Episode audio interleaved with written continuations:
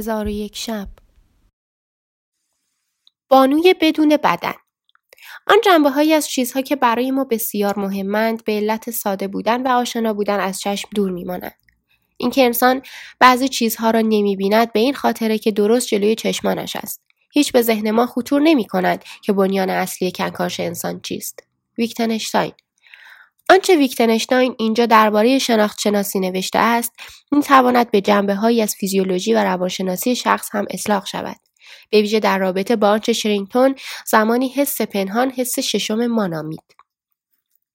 همان جریان حسی دائمی اما ناآگاه از قسمت‌های متحرک بدنمان. عضلات تاندونها مفاصل. همان جریانی که مکان و حالت و حرکت آنها را دائم کنترل و تنظیم می کند به طوری که متوجه نمی شویم چون غیر ارادی و ناخودآگاهان است. باقی حواس ما همان پنج حس واضح و عیانند اما این یکی این حس پنهانمان باید کشف می شد که شرینگتون در دهه 1890 این کار را کرد. او آن را گیرندگی حس عمقی نامید تا از گیرندگی برونی و گیرندگی درونی متمایزش سازد.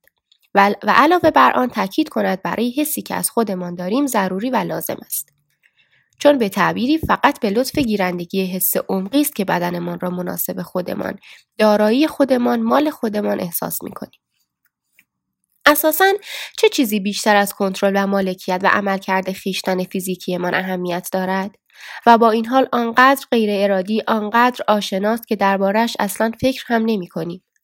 جاناتان میلر مجموعه تلویزیونی دیدنی تهیه کرده است با عنوان معمای بدن.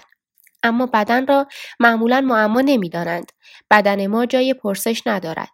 همین است که هست. بدون چون و چرا و پرسش ناپذیر. این پرسش ناپذیری بدن این یقین شروع و پایه کل دانش و قطعیت برای ویتگنشتاین بود. برای مثال آخرین کتابش درباره یقین را با این گفته شروع می کند. اگر می‌دانید که اینجا یک دست هست باقیش را هم ما برای شما تضمین می کنیم. ولی بعد در همان صفحه اول می نویسد ولی می توانیم بپرسیم که آیا جا دارد به آن شک کنیم؟ و کمی بعدتر آیا می توانم به آن شک کنم؟ زمینه برای شک موجود نیست. در واقع عنوان کتابش می توانست درباره شک باشد چون بیشتر در حال هوای شک است تا یقین. مخصوصا برایش سوال بود و برای خواننده هم ممکن است سوال باشد چون منشأ این فکرها به خاطر کار با بیماران در بیمارستان یا در جنگ نبود که آیا ممکن است وضعیت یا شرایطی به وجود آید که یقین به بدن از بین برود؟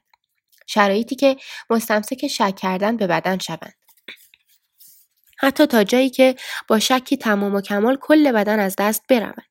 به نظر می رسد که این افکار مثل بختکی روی آخرین کتاب او افتاده باشند. کریستینا زن جوان 27 ساله درشت هیکل و ای بود. اهل هاکی و اسب سواری. متکی به خود. سالم چه از نظر جسمی و چه از نظر روحی. دو کودک خردسال داشت و در حرفه برنامه نویسی کامپیوتر در خانه کار می‌کرد. باهوش و فهمیده بود. به باله و به شاعران لیکلند اما فکر نمی کنم به ویتگنشتاین علاقه داشت. زندگی غنی و پرجنب و جوشی داشت و به ندرت مریض شده بود. پس از دلدردی شدید با تعجب فهمید که سنگ کیسه صفرا دارد. تشخیص دادند که باید کیسه صفرایش را بردارد. سه روز پیش از عمل در بیمارستان بستری شد و برای پیشگیری از عفونت میکروبی به او آنتیبیوتیک دادند. این کار طبق روال و اقدامی احتیاطی بود. انتظار هیچ نوع مشکل و دردسری هم نمی‌رفت. کریستینا این را می‌دانست و چون آدم معقولی بود نگرانی خاصی هم نداشت. روز قبل از عمل کریستینا که معمولا اهل خیال پردازی و کابوس نبود خواب آشفته ای دید. ناراحت کننده و بسیار غریب. در کابوس دیوانوار تکان و تاب می‌خورد متزلزل و نامتعادل روی پاهایش ایستاده بود و به زحمت زمین زیر پایش را احساس می‌کرد چیزی را در دستهایش حس نمی‌کرد می‌دید دستهایش به این طرف و آن طرف می‌روند و هر چرا که برمیدارد از دستهایش میافتند از این کابوس پریشان شده بود. می‌گفت هرگز چنین کابوسی ندیدم. نمی‌توانم فراموشش کنم. آنقدر پریشان شده بود که روانپزشکی را به بالینش خواندند دکتر گفت استراب پیش از عمل است. کاملا طبیعی است. همیشه پیش میآید. اما کمی بعد در همان روز کابوس به واقعیت تبدیل شد. کریستینا دید که نمی‌تواند روی پاهایش خوب بایستد مثل دست و پا چلفتی ها حرکت می‌کرد و چیزها از دستهایش میافتاد. روانپزشک را دوباره خبر کردند انگار دلخور شده باشد ولی برای لحظه گیج و نامطمئن شد. سپس بار دیگر بیاعتنا گفت هیستری استراب است. علائم متعارف هیستری تبدیلی را دارد. همیشه همینطور است.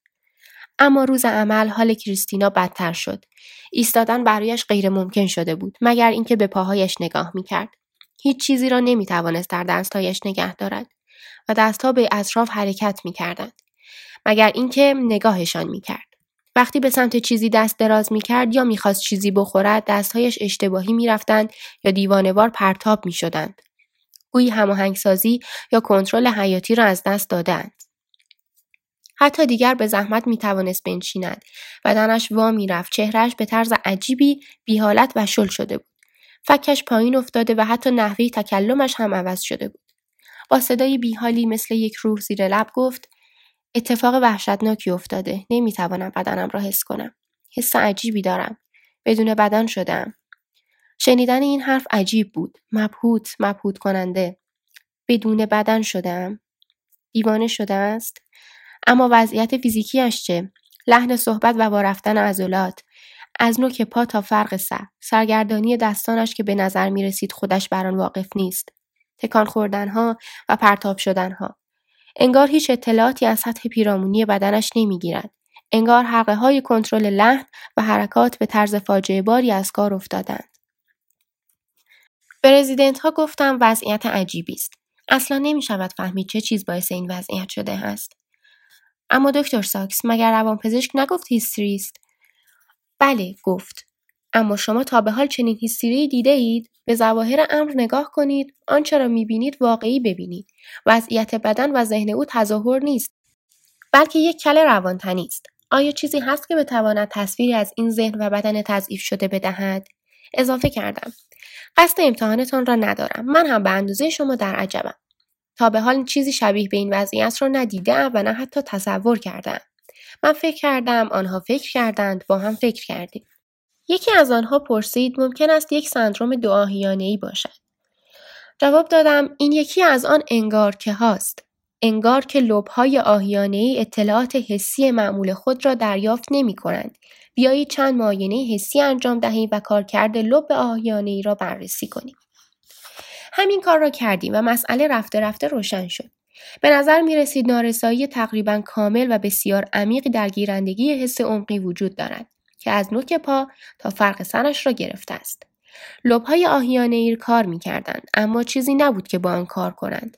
شاید کریستینا هیستری داشت اما خیلی بیشتر از اینها هم بود مسئله که هیچ کداممان تا آن زمان ندیده بودیم و نمیفهمیدیم این بار نه با روانپزشک که با متخصص طب فیزیکی یا به عبارت دیگر پزشک توانبخشی به طور اورژانس تماس گرفتم.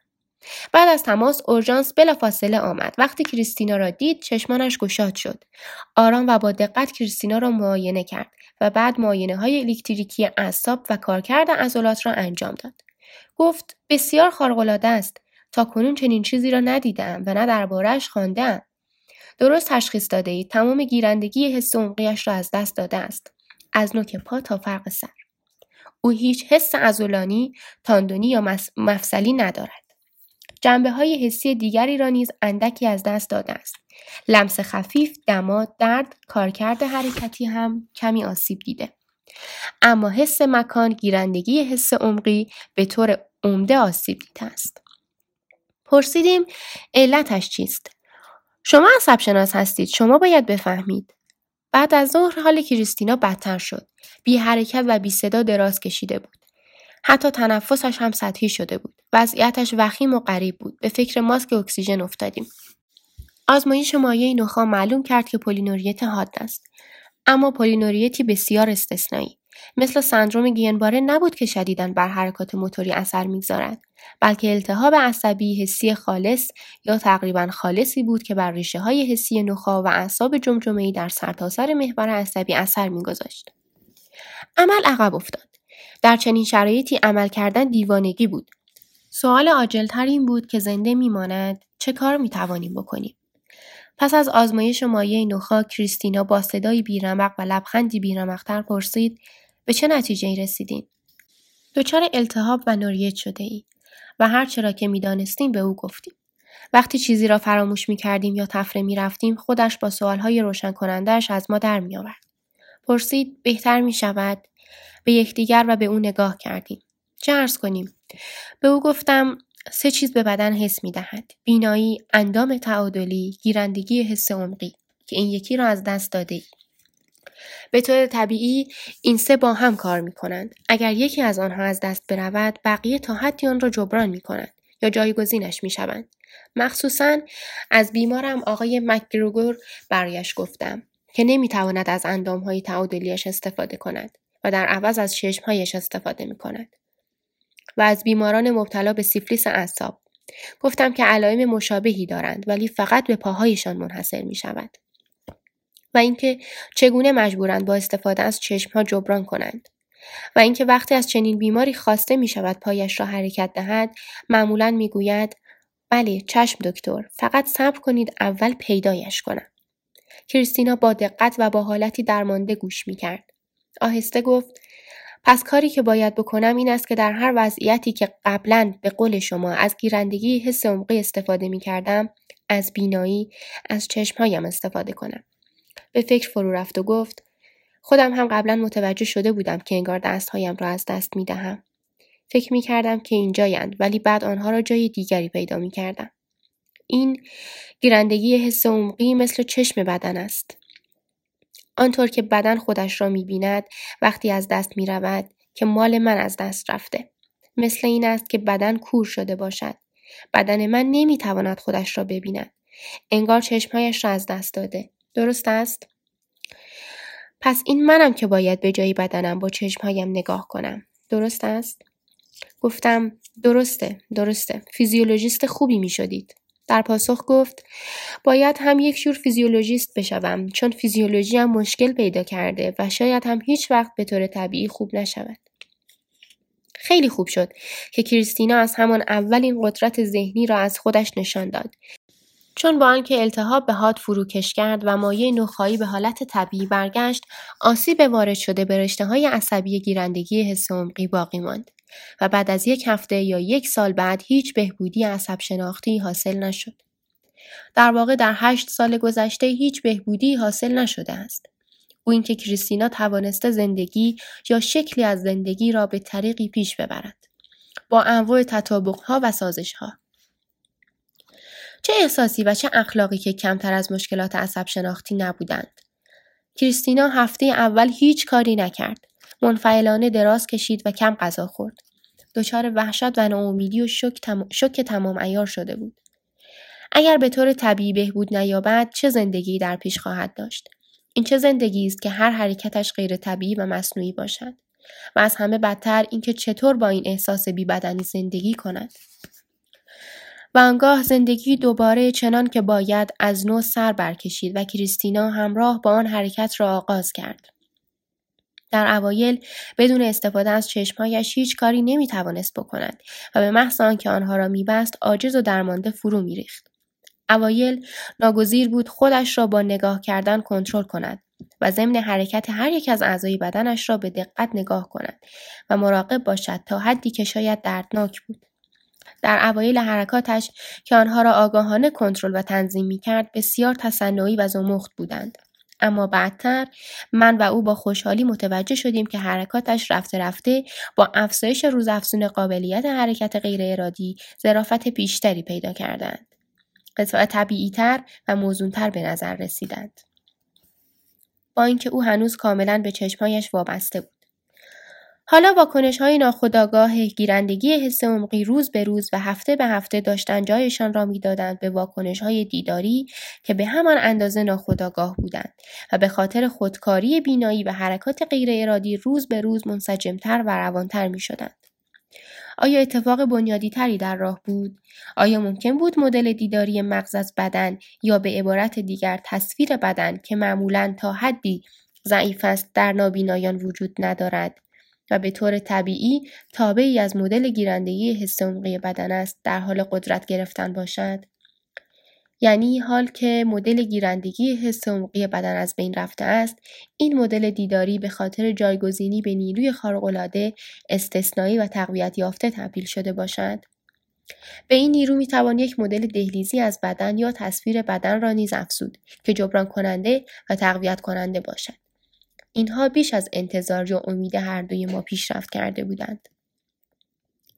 علاوه بر آن استفاده از واکنش های دهلیزی نیز بیشتر شد. استفاده از گوش ها از واکنش های شنیداری بیشتر شدند. این واکنش ها معمولا فرعی و در صحبت کردن اهمیت چندانی ندارند. اگر به خاطر سرماخوردگی گوشمان سنگین شده باشد صحبت کردنمان حالت طبیعیش را حفظ می کند و بعضی از ناشنوایان مادرزاد شاید بتوانند تقریبا بدون نقص صحبت کنند زیرا زیر و بم صحبت به طور طبیعی گیرندگی حس عمقی دارد و تابع جریان ورودی تکانه ها در کل اندام های صوتی است. کریستینا این جریان ورودی طبیعی و لحن و حالت حسی صدای طبیعیش را از دست داده بود و ناگزیر بود از گوشهایش از واکنش های شنیداری استفاده کند. کریستینا علاوه بر این واکنش های جبرانی جدید دست به کار پرورش انواع مختلف کنش های جدید و جبرانی شد که اوایل عمدی و آگاهانه بودند ولی رفته رفته غیر عمدی و ناخودآگاهانه شدند در تمام این دوران کارکنان بی اندازه همدل و کاردان بازپروری کمک و همراهش بودند. به این ترتیب کریستینا در بد به فاجعه و نزدیک به یک ماه پس از آن مثل عروسکی پارچه‌ای شل و ول بود و حتی نمی توانست بنشیند. اما سه ماه بعد شگفت زده شدم. وقتی او را دیدم که مرتب و منظم نشسته است حتی کمی شبیه مجسمه. مثل رقاصی که جست گرفته باشد. زود متوجه شدم که نشستن او در واقع جستی است که یا آگاهانه به خود گرفته و نگه داشته یا غیر ارادی بوده است. نوعی جست تئاتری که واداشته یا, یا خودخواسته برای جبران فقدان همیشگی جست طبیعی واقعی اختیار کرده.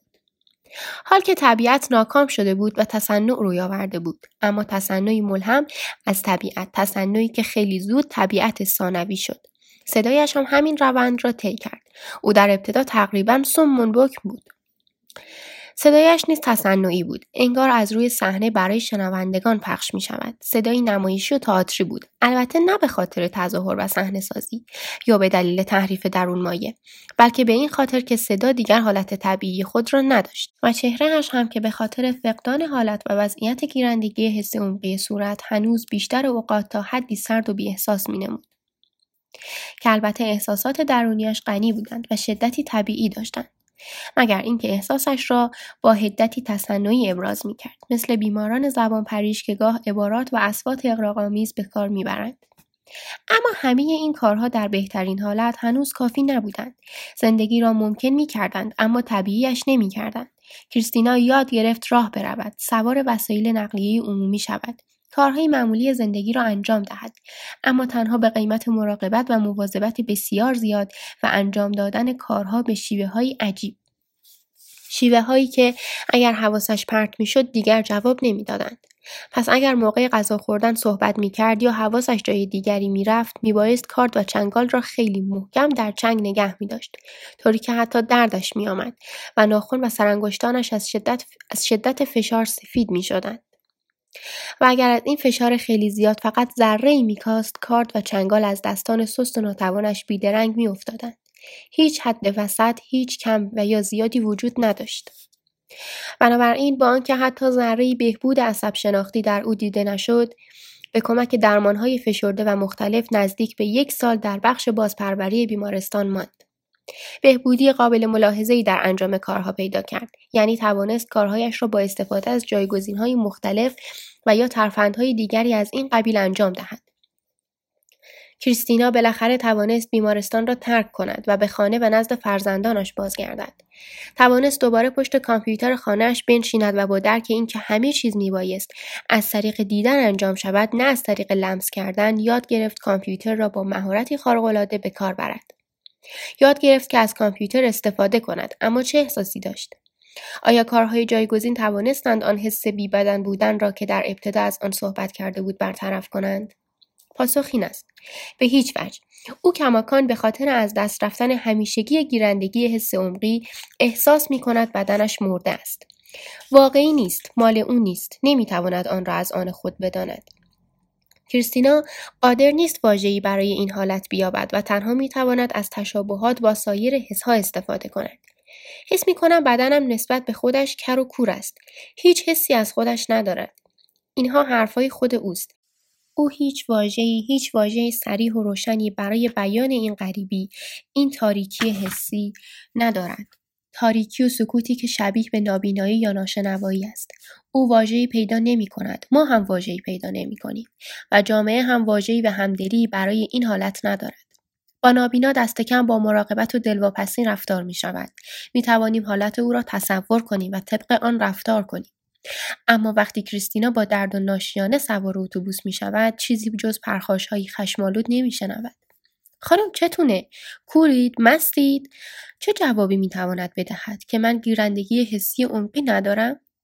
فقدان حمایت و همدلی اجتماعی درد و رنجی است مضاعف معلول است ولی معلولیتش آشکار نیست به هر حال او که نابینا یا فلج نیست به طور آشکار مشکل ندارد پس با او مثل یک متظاهر یا یک کودن برخورد می شود. این اتفاق برای کسانی می افتد که در حواس پنهانشان اختلال دارند. کریستینا محکوم بود در قلمروی تصور ناپذیر و توصیف نشدنی زندگی کند. گویین چه ناکجا یا هیچ کجا شاید واژه بهتری به جای قلمرو باشند. گاهی از پا افتاد نه در انظار عموم بلکه پیش من گریه کرد و می‌گفت فقط اگر می‌شد حس کنم اما یادم رفته که چطور بود که طبیعی بودم طبیعی بودم مثل بقیه حرکت کردم؟ بله البته البته ندارد باورم نمی شود مدرک خواهم. فیلمی را نشانش دادم که چند هفته پیش از پولینوریتش در خانه از او و فرزندانش برداشته شده بود.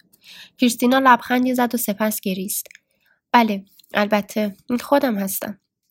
اما آن دختر جذاب و خوشریخت را دیگر نمی‌شناسم. او رفته و من به یادش نمیآورم. حتی نمی‌توانم تصورش کنم. انگار که چیزی را به طور کامل از داخل من درآورده باشد. درست از عمق وجودم. همین کار را با قورباغه ها می‌کنند مگر نه؟ دل و رودهشان را در میآورند ستون فقراتشان را اساسشان را. من هم همینطور مثل یک قورباغه شدم. بیا بیا کریس را ببین اولین انسانی که اساسش درآمده است. وحشیانه و در آستانه یک هیستری میخندید. آرامش می‌کردم. خب خب. ولی با خود می‌گفتم درست نمی‌گوید؟ به یک اعتبار او همه چیزش را از دست داده بدون بدن مثل روح شده بود.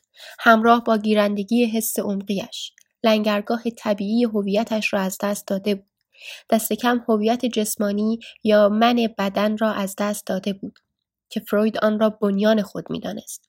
من اول و در درجه نخست یک من بدن است. هرگاه اختلالات عمیقی در تصویر بدن یا ادراک بدن روی دهد این بیخیشتنی یا دگرسانبینی همیشه روی می‌دهد. ویر میچل این را موقع کار با بیمارانی دید که در جنگ داخلی امریکا آسیب عصبی دیده یا مقطوع العضو شده بودند و آن را به طرز بینظیری تشریح کرد و در گزارشی معروف و شبیه تخیلی که هنوز هم بهترین و به لحاظ پدید شناختی دقیق ترین گزارشی است که در اختیار داریم از زبان جورج ددلو پزشک بیمار خود می‌گوید در کمال وحشت متوجه شدم که گاه کمتر از آنچه پیشتر عادت داشتم از خیشتن خیش از موجودیت خیش آگاهم. این احساس چنان بدی بود که در ابتدا کاملا سردرگمم میساخت. می‌خواستم دائما از کسی بپرسم که آیا من واقعا جورج ددلو هستم یا نه. اما چون کاملا واقف بودم که پس از پرسیدن این پرسش چه اندازه مضحک به نظر خواهم رسید از سخن گفتن در این باره خودداری می‌کردم. و به دقت میکوشیدم احساساتم را تجزیه و تحلیل کنم.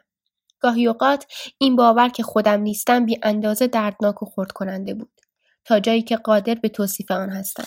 نقیصه ای بود در حس فردیت خودمحورانه برای کریستینا هم این حس عمومی این نقیصه در حس فردیت خودمحورانه وجود داشت ولی بر اثر تطابق و سازش با گذشت زمان کمتر شد.